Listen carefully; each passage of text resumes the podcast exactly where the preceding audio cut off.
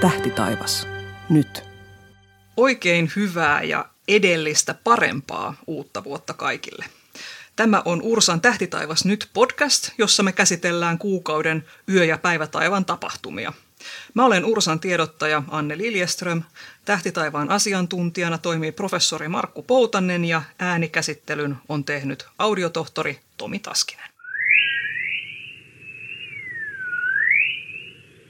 2021 on erityisen jännä vuosi Ursalle, sillä nyt tulee kuluneeksi täydet sata vuotta siitä, kun Ursa perustettiin. Meillä on siis juhlavuosi.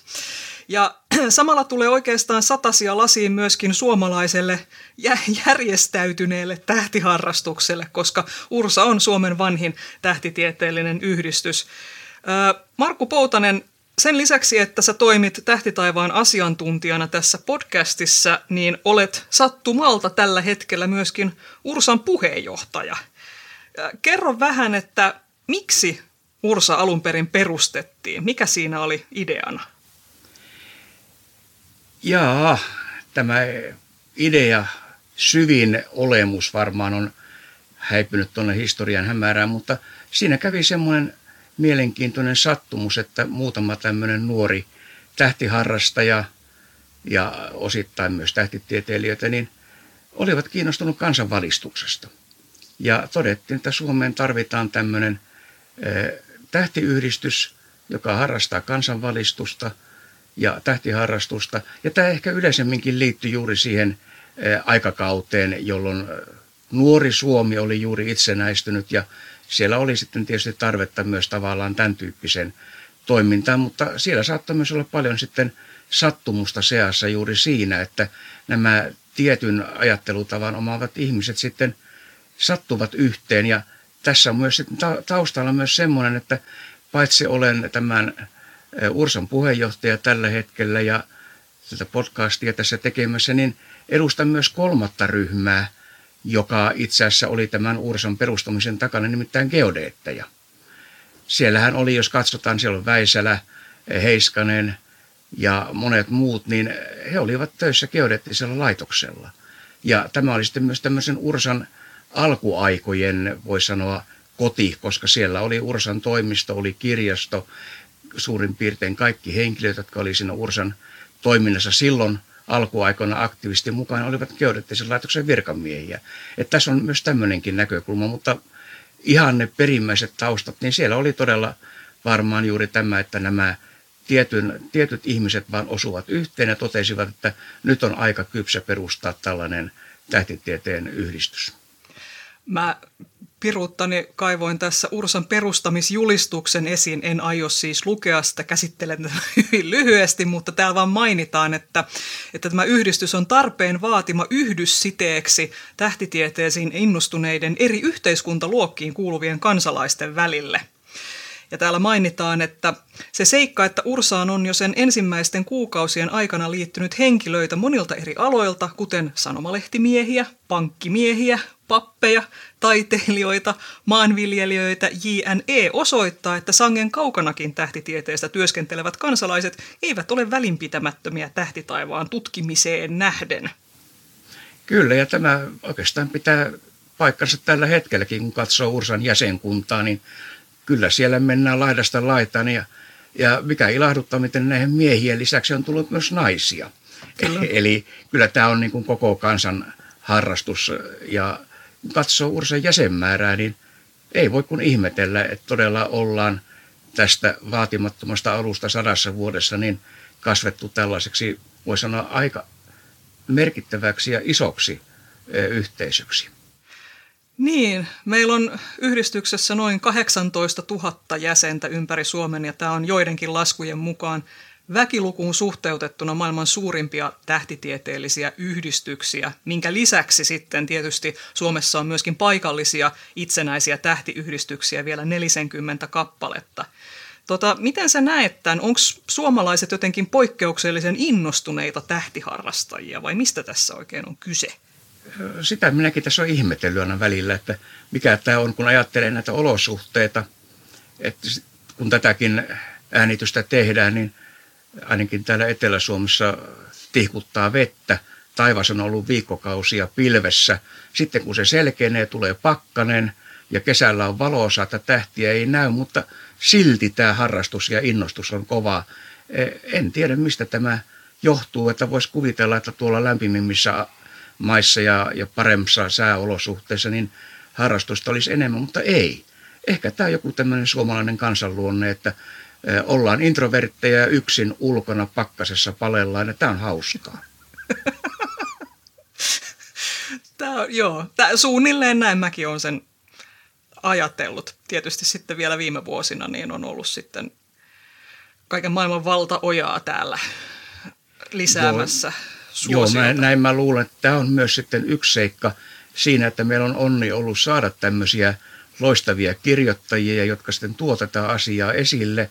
Ja varmasti myös sitten tämä Tähdet ja avaruuslehti, joka sekin nyt täyttää 50 vuotta, niin se on ihan varmasti yksi tämmöinen ratkaiseva tekijä tässä, koska monet, eihän ihmiset välttämättä tulla ulkona seiso ja katso tähtiä. Se tähtiharrastus on sitä, että saadaan tähdet ja avaruuslehti ja luetaan sitä innolla.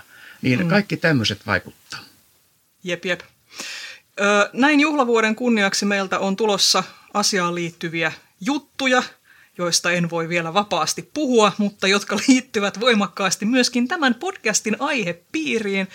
Ja nyt kannattaa olla kuulolla sitten, koska asioita alkaa tapahtua kyllä heti tammikuussa. Mutta me puhutaan tästä aiheesta lisää helmikuun jaksossa ja mennään me nyt sitten vihdoin näihin tammikuun tapahtumiin.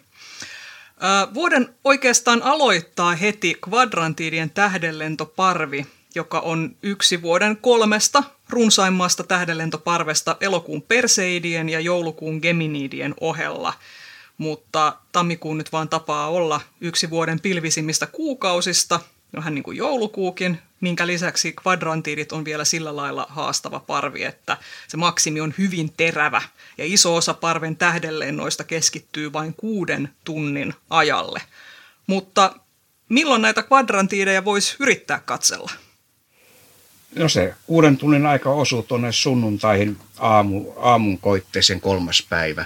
Eli ihan heti tässä uuden vuoden jälkeen. Ja se on siinä mielessä tosiaan hankala, että kun se on niin lyhyt jakso ja kun tätä pilvisyyttä tuntuu riittävän tammikuussakin vielä, niin se on aina sitten epävarmaa, että onko juuri silloin, sillä hetkellä selkeä, kun monet tähdenlentoparvet, niitähän voi katsella viikon – ajan, niitä on aika paljon siellä ja sitten se maksimiyö ei sillä tavalla ole niin tavattoman paljon poikkeava, mutta tämä tietysti on juuri hankala sen suhteen, että se on juuri ja silloin ja edellisenä yönä ja seuraavana niin niitä on paljon vähemmän. Näin on, mutta siinä on tietysti vähän tällaista haastetta, jos haluaa haluaa yrittää. Sitten siinä on vielä tänä vuonna se, että, että siellä tosiaan vähenevä kuperakuu sitten tulee melko nopeasti sinne illalla nousee ja, ja alkaa sitten valaista taivasta, että se vielä lisää tässä tänä vuonna sitten pikkasen tätä haastetta. Kvadrantiidit on sillä lailla hauska, sen tämän tähdenlentoparven emokappale näyttää olevan tämmöinen sammunut komeetta nimeltä 2003 EH1. Sen halkasia on muutaman kilometrin ja se kiertää aurinkoa sillä lailla hauskasti, että se sen rata kulkee lähes kohti suoraan vastaan sitä tasoa, missä planeetat kiertää. Eli se kiertää tyypillisesti, se on niin kuin tämän planeettojen ratatason ylä- tai alapuolella. Ja se nimi näille tulee sitten vähän, se on jännää, koska tähdenlentoparvethan on saa, ne saa nimensä sen, sen tähdistön mukaan, mistä suunnasta ne näyttää tulevan, mutta kvadrantiidit näyttää tulevan karhunvartijan tähdistöstä – Herkuleen karhunvartijan ja Otavan tai ison karhun tähdistöjen välimaastosta. Mistä tämä mistä tämä nimi oikein tulee? Tämä on sen verran vanha nimi, että sitä ei enää löydy tähtikartoista. E, tämä kvadrantidit, se on saanut nimensä tämmöisen tähdistö kuin seinäkvadrantin mukaan, jota, joka aikanaan oli tuolla, mutta kun tuossa, niin itse asiassa sata vuotta sitten melkein, 1922, kansainvälinen tähtitieteen unioni sitten virallisti näiden tähdistöjen rajat ja nimet ja siinä vaiheessa tämä seinäkvadrantti sitten putosi pois tuolta tähti, tähtiluettelosta tai tähdistöluettelosta ja niiden tähdet sitten jaettiin sinne juuri karhunvartijan herkulleen ja, ja tuota, ison karhun tähdistöihin ja näin tämä, näin tämä kyseinen nimi katosi sieltä, mutta eihän tämä mitenkään ainutlaatuista ole. Siellä on valtavan paljon ollut näitä tähdistöjä, jotka on sitten, joku on nimennyt ne ja ne on ehkä eläneet vähän aikaa elämänsä siellä ja tämän kyseisen henkilön laatimissa tähtikartoissa, erityisesti tuolla 1600-1700-luvulta. Ja sitten kun niitä tähtikarttoja on, on myöhemmin eh, järjestelty ja uusittu, niin sitten sieltä on pudonnut näitä nimiä pois, että osa näistä on todella vanhoja tuolta eh, antiikista jo Ptolemaioksen ajalta peräisin ja sitten osa on uudempaa perua. Ja tietenkin täytyy muistaa se, että nämä tähdistöt mitkä, ja tähtikuviot, mitkä meillä täällä meidän tähtikartoissa on ja näkyy, niin ne kuuluu tähän, eh, voisi sanoa, tämän meidän länsimaiseen perintöön. Mutta sitten jos mennään ajassa taaksepäin tai mennään maapallolla muualle, kiinalaisilla ja sitten eri, eri muilla kansoilla on ollut omia tähtikuvioita ja omia nimiä, että siinä mielessä tämä on hyvin vaihtelevaa ollut, mutta tämä nykyinen käytössä oleva on tämän kansainvälisen tähtitieteen unionin virallinen nimilista. Eli siis tähdistöjen satavuotisjuhlavuotta. Tähdistöt täyttää sata vuotta 2022. 22, joo. Ö, mitäs, tuleeko mieleen mitään muita tällaisia vastaavia kadonneita tähdistöjä, mitä ei ole enää, tai että niitä nimiä ei käytetä enää? No niitä, kyllä niitä on aika paljon, ja, ja tuota, yksi semmoinen voisi sanoa iso tähdistö, mikä nyt ei Suomessa kauhean hyvin näy, niin Tolema, jos se oli nimittänyt tämmöisen argolaivan, mikä liittyy tähän antiikin mytologian argonauttien matkasta etsimään kultaista taljaa. Ja tämä argolaivahan on nykyään jaettu sitten kolmeen osaan, on, on peräkeula ja purje ja köli, mutta eh, meitä suomalaisia ehkä kiinnostaisi enemmän tämmöinen tähdistö nimeltä poro. Tämmöinenkin Jaha. oli muutaman kymmenen vuotta tähtikartoissa. Tämä on perua siitä, kun 1740-luvulla eh, tuolla Torniojokin laaksossa oli eh, Mopertyin retkikunta mittaamassa maan muotoa. Ja tuolla retkikunnassa sitten oli mukana ranskalainen tähtitieteilijä Pierre Charles Le Monnier. Ja Le Monnier sitten eh, oli ihastunut ilmeisesti matkallaan tähän pohjoisen tähtitaivaaseen ja halusi antaa sitten nimen yhdelle tähdistölle ja, tai, tai kokoelmalle tähtiä siellä. Se nyt ei käsittänyt kuin muutamia tämmöisiä hyvin himmeitä tähtiä tuolla Kefeuksen kirahvin lähellä pohjan tähtiä siellä sillä alueella. Ja hän antoi sitten tälle, näille, tälle alueelle nimen Tarandusvel Ragnifier tai Tarandus tai Ragnifier, joka on, tarkoittaa poroa. Ja tämä poron tähdistö sitten, se eli aikansa, mutta ei se oikeastaan ollut muuta kuin tällä Moniörin tekemässä tähtikartassa ja myöhemmin se sitten katosi, mutta tämmöinenkin olisi hyvässä, hyvässä lykyssä siellä meiltä löytyisi tämmöinen suomalainen porotähti taivaalta. Onko tämä ihan, onko tämä tylsää, että nämä on nyt tällä lailla lyöty lukkoon 88 viivottimella vedettyä tähdistöä taivaalla? Et onko, tämä niinku, onko, onko tähtitaivaasta tullut tämmöinen viraston makuinen? Olisiko se kiva, jos siellä olisi kaikkia tällaisia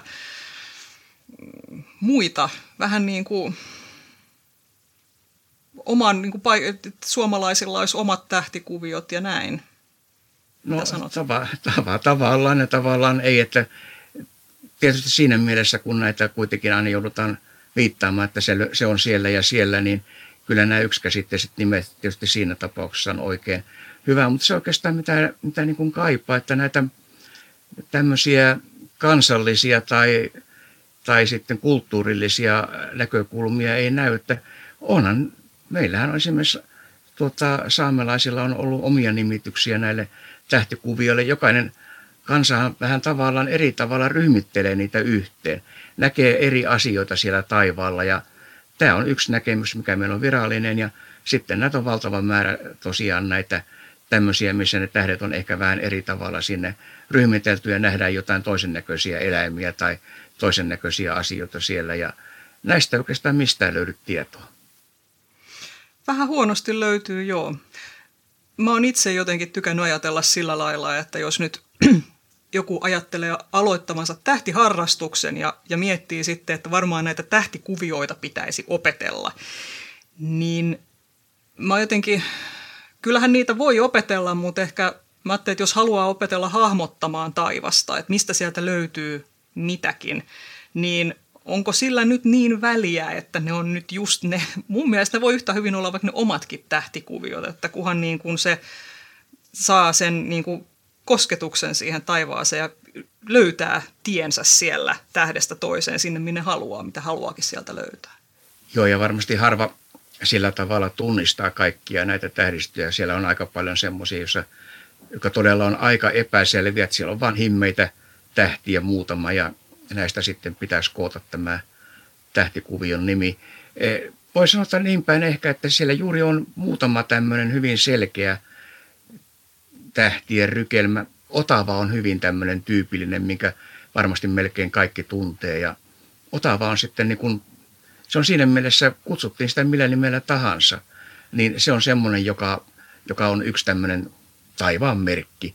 Orion on toinen, mikä nyt näkyy tässä, varmaan kohta vähän puhutaan lisää etelä-taivaan näkymistä niin tammikuussa, niin Orion on myös semmoinen, joka voisi sanoa, että sen ainakin niin kuin tietyt osat siitä hahmottaa hyvin helposti. Ja sitten nämä muutamat kirkkaat tähdet, jotka ovat, ovat myös tämmöisiä taivaallisia kiintopisteitä, niin näiden avullahan se hahmottaminen sujuu. Ei niillä nimillä sinänsä on väliä, että mihin tähdistö se kuuluu, mikä se on, mutta tietysti sitten kun kerrotaan toisille, että tämmöinen ja tämmöinen, niin kyllähän siinä joudutaan sitten jollain tavalla myös tätä nimistöä käymään läpi, että mistä se löytyy. Vielä tuli mieleen semmoinen mainita, että, että sitähän ei, ei helposti tule mieleen, mutta monet tähtikuvioista on itse asiassa tosi vanhoja. Mä tarkoitan sitä, että niitä nimiä ja niitä hahmoja, mitä sieltä on hahmotettu, että ne tulee tuolta muinaisesta Mesopotamiasta vanhimmat. Siellä esimerkiksi härkä ja monet näistä niin sanotuista eläinradan tähdistöistä niin on, löytyy sieltä jo krapu ja muut. Kyllä, ja sitten nehän tavallaan on, on periytyneet sieltä sitä kautta, että ne päätyi tuonne Tolemaioksen tähtiluetteloon ja sieltä ne on sitten peräisin. Ja tässä on oikeastaan aika selvä ero, kun katsotaan näitä, että ne mitä siellä Lähi-idän maissa nähtiin, se taivaan alue, niin siellä juuri on paljon sitten säilynyt näitä perinteisiä tähdistöjen nimiä nykyaikaan saakka. Mutta sitten kun mennään tuonne kauas etelään, eteläiselle taivaalle, mikä, mikä ei näyttänyt pohjoiselle pallonpuoliskolle, niin sieltä sitten rupeaa löytymään aika eksoottisia nimiä. Ja tämä johtuu siitä, että niille annettiin nimet sitten tuolla pääasiassa 1600-1700-luvulla. Ja sieltä löytyy sitten kaikenlaista mikroskooppia ja kulmaviivotinta ja mitä, mitä sieltä löytyykään, niin ne on sitten jo hyvin erityyppisiä ne nimet siellä. Kyllä, ajalta sitten kun eurooppalaiset näkivät nämä uudet tähdistöt, vaikka varmasti paikallisilla asukkailla siellä on ollutkin niille kaiken näköisiä nimiä, vanhempia nimiä sitten. Mutta nyt on puhuttu tähtitaivaasta tosi pitkään. Puhutaan nyt ihan tästä, ihan tästä tammikuun tähtitaivaasta 2021 ja tullaan pois sieltä historian hämäristä. Mitä siellä tähtitaivaalla nyt oikein tapahtuu? Jos ei tähtitaivaalle ihan vielä mennä, niin maa on, maa, maa on lähinnä aurinkoa. Muistetaan tässä tammikuun eh, tulipalopakkasilla tämä, että heti tammikuun alussa niin maa on lähinnä aurinkoa. Ja no sehän ei tietysti tähän lämpötilaan vaikuta, maarata on niin vähän soikea, että siinä maan etäisyydellä ei juuri vaikutusta ole. Mutta on hyvä muistuttaa, että nyt ollaan lähinnä aurinkoa. Mutta tosiaan tähtitaivaalta, niin siellä on nyt nämä talven komeat tähtikuviot etelässä, Orion etunenässä siellä ja sitten sitä löytyy totta kai kaikki nämä taivaan kirkkain tähti Sirius tuikkii siellä matalalla etelätaivaalla tai kaakkoistaivaalla vielä tuossa aikaisemmin illalla. Ja tämä, oikeastaan niin tämä talvinen etelätaivas on se kaikkein hienoin. Siellä, siellä on paljon näitä kirkkaita tähtiä, siellä on paljon semmoisia kuvioita, joita helposti hahmottaa, että nämä jollain tavalla voisi kuulua siihen yhteen samaan tähdistöön. Onko muuten mitään syytä sille, että onko se nyt ihan sattumaa, että just siellä Orionin kieppeillä näyttää olevan näitä kirkkaita tähtiä niin paljon – No tietysti suuri, suuri osa on sattumaa, mutta ei pelkästään se, jos ajatellaan sitä, että miten tuo linnunrata kulkee ja miten me nähdään siellä, niin me ollaan, tuossa katsotaan sitten sattumoisin semmoisiin suuntaan, siellä on paljon näitä nuoria kirkkaita tähtiä, siellä on tähtisumuja, missä niitä syntyy.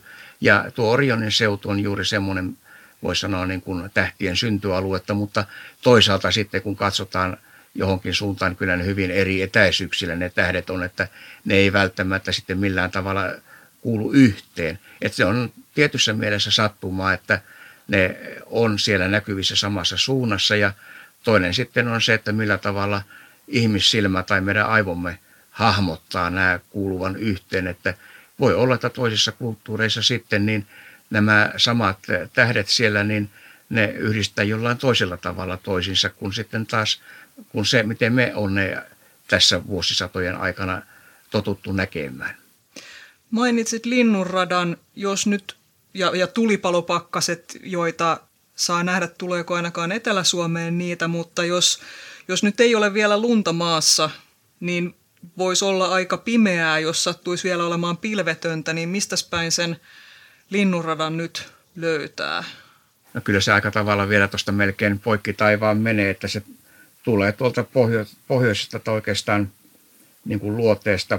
Siellä on joutsen, joutsenen tähdistö sillä matalalla nyt illalla. Se lähtee suunnilleen sieltä ja tulee tuosta sitten, ei ihan taivaan lakipisteen kautta, menee vähän tuolta lännen puolelta sitten ja, ja tuonne kohti, kohti tuota, Orion ja jää kyllä sen sitten loppujen lopuksi siellä vähän sen itäpuolelle, niin kyllä se aika tavalla voi sanoa, että on, on ihan korkealla – korkealla ja melkein lakipisteen kautta menee. Ja eh, niin kuin sanoit, niin tämä on, lumi on yksi semmoinen haittatekijä tässä, kun linnunrata katsoo. Heti kun on lunta maassa, niin eh, silloin tämä hajavalon määrä lisääntyy, tai on kuu taivaalla näkyvissä, niin hajavalon määrä lisääntyy niin paljon, että se linnunradan himmeä utumainen vyö, se tuppaa katoamaan sinne ja sen takia niin kun sanotaan aina, että syksy on parasta linnunradan katseluaikaa, kun silloin on on taivas niin pimeä kuin voi olla, mutta kyllä tietysti hyvissä olosuhteissa ihan keskitalvellakin, niin kyllähän se näkyy, mutta ei se ole sillä tavalla, voisi sanoa niin kuin silmiinpistävän näkyvä siellä kuin tuommoisena kuuttomana pimeänä syksyyönä. Ja tähän voisikin tähän väliin vinkata syvän taivaan havaitsijoille, ja syvä taivas tarkoittaa nyt muun muassa linnunrataa, eli himmeitä, himmeitä kohteita, kun siellä haetaan, niin Pimeintähän on uuden kuun kieppeellä ja uusi kuu on tammikuussa 13-14 päivä. Eli, eli niille kieppeille, jos on pilvetöntä, niin kannattaa yrittää niitä taivaan himmeimpiä kohteita nähdä siellä. Ja sitten täysikuu 28. päivä ja hyvin korkealla niin kuin kuu talvisin on samasta syystä kuin aurinko on sitten talvisin meillä matalalla. Katsotaan planeettoja sitten. Mitä on tammikuussa taivaalla niistä? No tämä taitaa olla aika nopea katsaus.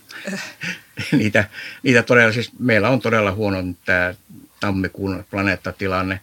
Siellä on Mars. Mars näkyy ihan kivasti, sillä hän oli oppositio viime syksynä ja se nyt näkyy tässä koko talven vielä ihan, ihan kivasti korkealla taivaalla punertamaan, mutta se etääntyy maasta – vai sanotaanko maa etääntyy Marsista kummin päin vaan, mutta sen kirkkaus pienenee, se kokokin pienenee, jos kaukoputkella katsoo, niin sitä yhä vaikeampi erottaa mitään yksityiskohtia ja kevääseen mennessä sitten se pikkuhiljaa alkaa kadota tuonne auringon suuntaan. Että nyt tämä keskitalvi on sitä Marsin näkymisaikaa. Sen voisi oikeastaan sanoa, että se on sillä lailla kivasti, että, että jos liikkuu verraten varhain vielä, ei tarvitse niin valvoa kauhean myöhään, että kuun alussa se on Marson etelässä, eli korkeimmillaan jo ilta seitsemältä, ja tammikuun lopussa sitten jo ilta kuudelta. Eli se on tosi kauniisti näkyvissä siellä, jos illalla on lenkillä tai muuta. Kyllä joo, se, se näkyy, näkyy juuri tässä illalla parhaimmillaan ja sitten siinä vaiheessa, kun kaikki säällistä elämää viettävät ihmiset on mennyt nukkumaan, niin Marskin laskee sitten taivaanrannan taakse, että ei tarvi sen takia todella valvoa. Ja toinen tämmöinen, minkä takia ei tarvitse valvoa, on Merkurius. Merkurissa näkyy aina vain silloin tällöin muutaman kerran vuodessa, joko ilta- tai aamutaivaalla, ja nyt tosiaan tilanne on se, että tänä vuonna nyt heti tammikuussa niin Merkurius näkyy tuolla iltataivaalla. Ja voisi sanoa, että tämän tammikuun no, noin puolivälistä niin kuun loppuun saakka on se paras aika, kun, kun sitä voi yrittää katsoa. Merkuriuksen kanssa on se ongelma, että se on aina siellä lähellä auringon suuntaa. Se näkyy vaalealla taivaalla. Kyllä se niin kirkas on, että ei, ei, ei sen kirkkauden takia mitään ongelmia sitä nähdä, mutta ongelma on löytää se sieltä vaalealta taivaalta. Ja paras aika on tosiaan siinä ehkä noin tunti, vajaa tunti tunti auringonlaskun jälkeen. Siellä suunnassa, mihin se aurinko laskee, niin sieltä se pitäisi hyvin matalalta löytyä muutaman asteen korkeudella taivaanrannasta. Eli se näkyvyys pitää sinne olla ihan hyvää. Ja sitten toinen on tietysti se, että ei siellä saa mitään pilviä tai töhnää olla taivaanrannassa. Se, nekin sitten katoo sinne. Tätä, tätä voi yrittää vonkata tässä tammikuun loppupuolen aikana. Joulukuussa on kohistu suuresti Jupiterista ja Saturnuksesta ja niiden superkonjunktiosta. Voiko näitä kahta planeettaa enää tammikuussa havaita? No vähän kiirettä pitää. Kyllä siis vielä siellä Jupiter on sen verran kirkasta, se vielä tässä tammikuussa näkyy, Saturnus alkaa painua ja kyllä sitten on niin jo, jo tammikuun alkupuolellakin, että sitä on vaikea löytää. Ja nehän on niin alhaalla siellä, että Etelä-Suomesta näkee ja Keski-Suomeen, Pohjois-Suomeen, niin jo Pohjois-Suomessa jää jotain varannan alapuolelle.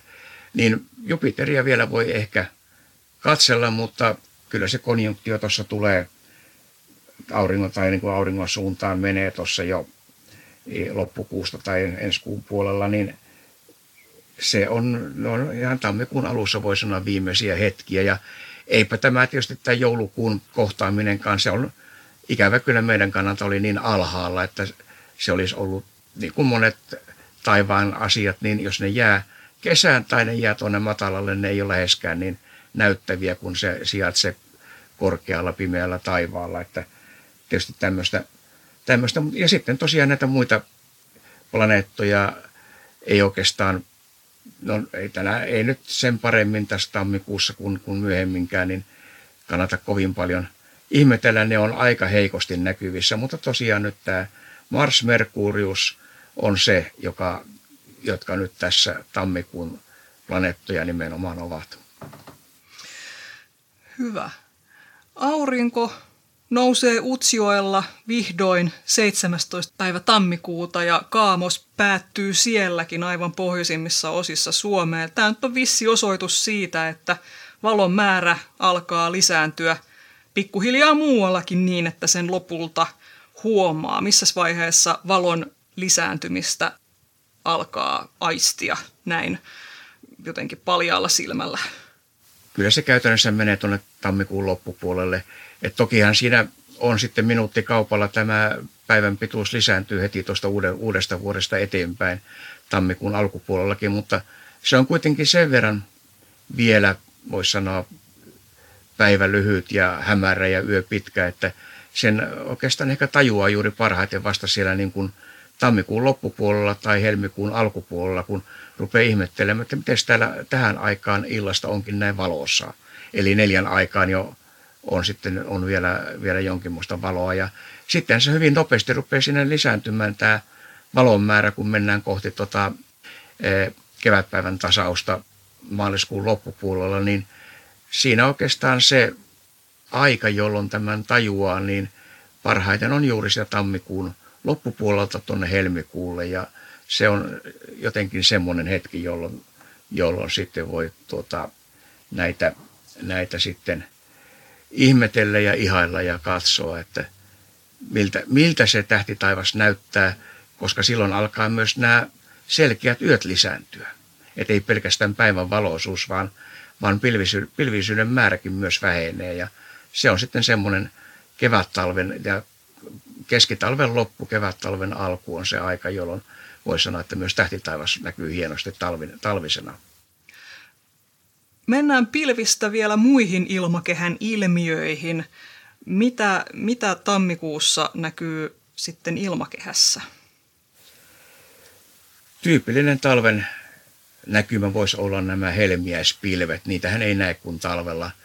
Ja vuodesta toiseen tietysti se riippuu vähän sitten, minkälaiset olosuhteet tuolla yläilmakehässä on. miten tämä illan auringonlaskun jälkeinen tähtitaivas hohtaa tämmöisenä, tai, tai iltataivas hohtaa tämmöisenä helmiäisen hohteisena, värikkäänä. Se on yksi tämmöinen, voi sanoa, niin kuin tyypillinen talven ilmiö, joka vaihtelee tietysti vuodesta toiseen, sen näkyminen. Ja toinen, mikä vaihtelee kovastikin tietysti tuota, säiden mukaan ja pakkasten mukaan, on jääsumuhalot. Eli lähinnä tämmöisten keinovalojen aiheuttamia pilareita, niitä nähdään aika usein. Ja joskus ne on todella siis uskomattoman hienon näköisiä, jopa värikkäitä riippuen vähän sitä valosta, joka sitä lampusta lähtee. Ja ne voi ulottua pitkälle tuonne ylöspäin taivaalle. Ja, ja parhaimmillaan, niin kuin tuossa muutamia vuosia sitten, niin nehän muodosti jopa tämän seutukunnan kartan sinne taivaalle, kun nämä tien varrella olevat katuvalot heijastuvat tai muodostivat tämmöisen kuvion ja näkymän tuonne taivaalle. Ja siellä, sieltä pystyttiin niin kuin näkemään, miten nämä tiet kulkee, että se oli heijastunut sinne. Ja tietenkin revontulet on se kolmas asia, jotka, jota täytyy aina tässä talvella muistuttaa, että revontulien määrä nyt tänne kevättä kohti eh, kevätpäivän tasaukseen mennessä pikkuhiljaa lisääntyy. Ja kun tuo auringon aktiivisuus on kasvamassa, niin revontulia kannattaa myös bongata. Niin, siellähän nyt on näkynyt jo ihan oikeastikin pilkkuja taas reilummin, no reilummin ja reilummin, mutta ainakin verrattuna tähän pitkään hiljaiseen kauteen, niin nyt se alkaa sieltä virkistyä. Eli, eli vaikka niitä nyt ei kauhean voimakkaita ole vielä odotettavissakaan ainakaan Etelä-Suomessa pariin vuoteen, niin kyllä niitä sieltä saattaa, saattaa jo näkyä. Markku, mikä taivaan ilmiö on sun suosikkisi? Onko sellaista?